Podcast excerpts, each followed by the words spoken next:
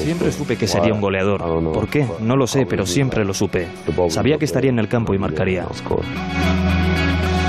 Y con esa seguridad nuestro protagonista puede llevar por primera vez a la selección belga a la final del Mundial de Rusia si esta tarde consiguen derrotar a Francia.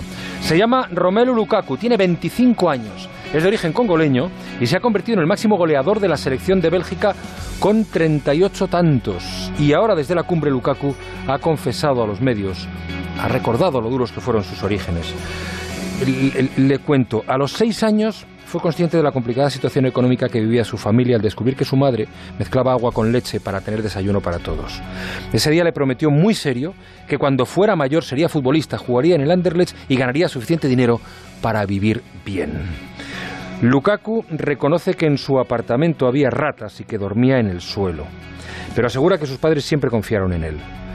Recuerda aún el día en que Zidane logró la novena Champions para el Madrid. Él tenía nueve años y al llegar al cole todos sus compañeros comentaban la impresionante volea del francés, todos menos Lukaku, que no se atrevió a confesar que en su casa no tenían televisión para ver el partido. Cuenta ahora el jugador internacional belga cómo a los 12 años era muy alto para su edad y los padres de otros chicos le hacían enseñar su pasaporte para justificar su edad y confirmar de paso que era belga. A los 16 fue fichado por fin por su soñado Anderlecht y suplicó al entrenador que le dejara ser titular. No le ponía, pero él le dijo, yo te prometo que meto 25 goles de aquí a noviembre. Y si yo lo hago, tú cocinas pancakes para todos, le dijo al entrenador.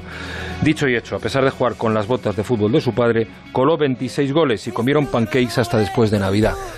Por esa época recuerda con cierta sorna que cuando su equipo ganaba los diarios titulaban con el delantero belga, pero cuando perdían las crónicas le mencionaban como el futbolista de origen cocoleño. Al año siguiente, 17, debutó con la selección belga. Hoy, Lukaku puede clasificarse con su equipo para la final. Y sin Cristiano ni Messi en competición, su nombre suma enteros en la pugna por el próximo balón de oro.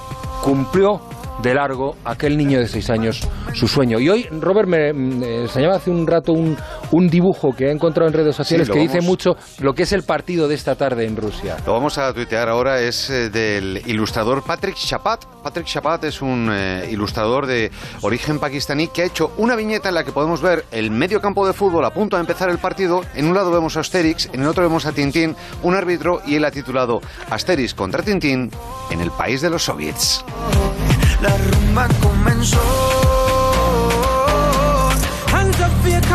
Más de uno.